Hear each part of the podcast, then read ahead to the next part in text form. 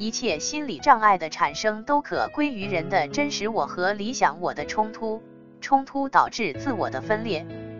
真实我与理想我的反差越大，冲突就越大，现实我、自我就越难以调和。以我为例，我的真实我是自卑怯懦的，而我的理想我却勇敢自信。当理想我只是现实我必须勇敢自信时，却忽视了真实我的力量。结果，现实我明知应该按理想我的要求去做，可就是做不到。理想我的每次失败，都会使现实我后悔和忧虑。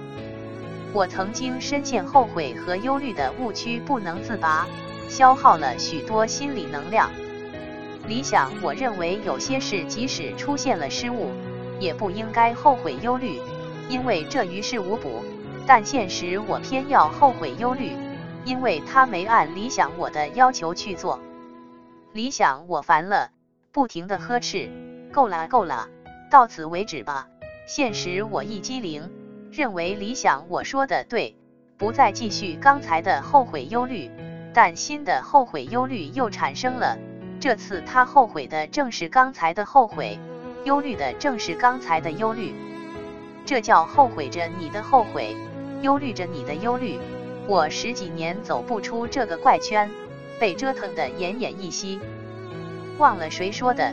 悔恨过去等于挖出已埋的尸，忧虑未来等于自掘坟墓。我的理想，我充分认同这句话，可关键时刻就是不起作用。我由此发现潜意识的力量是多么巨大，我更加理解了性格决定命运的玄机，因为性格的根深深扎在潜意识里，是真实我的特征之一。我后来彻底摆脱了后悔和忧虑这两个魔鬼的纠缠。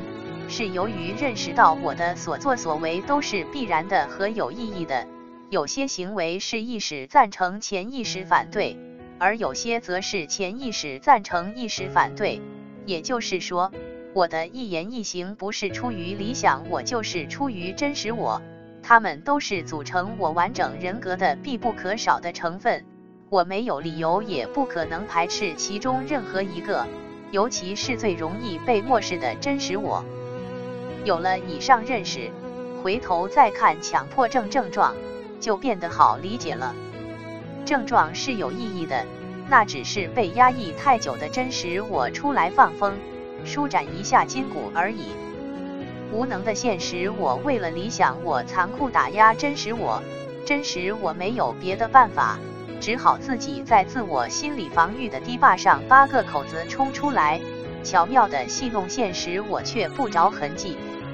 理想，我自以为自己的力量无比强大，试图完全支配现实我，而现实我则被这种假象所蒙蔽，毫不顾及真实我的感受，错以为只要听从理想我的指挥就万事大吉。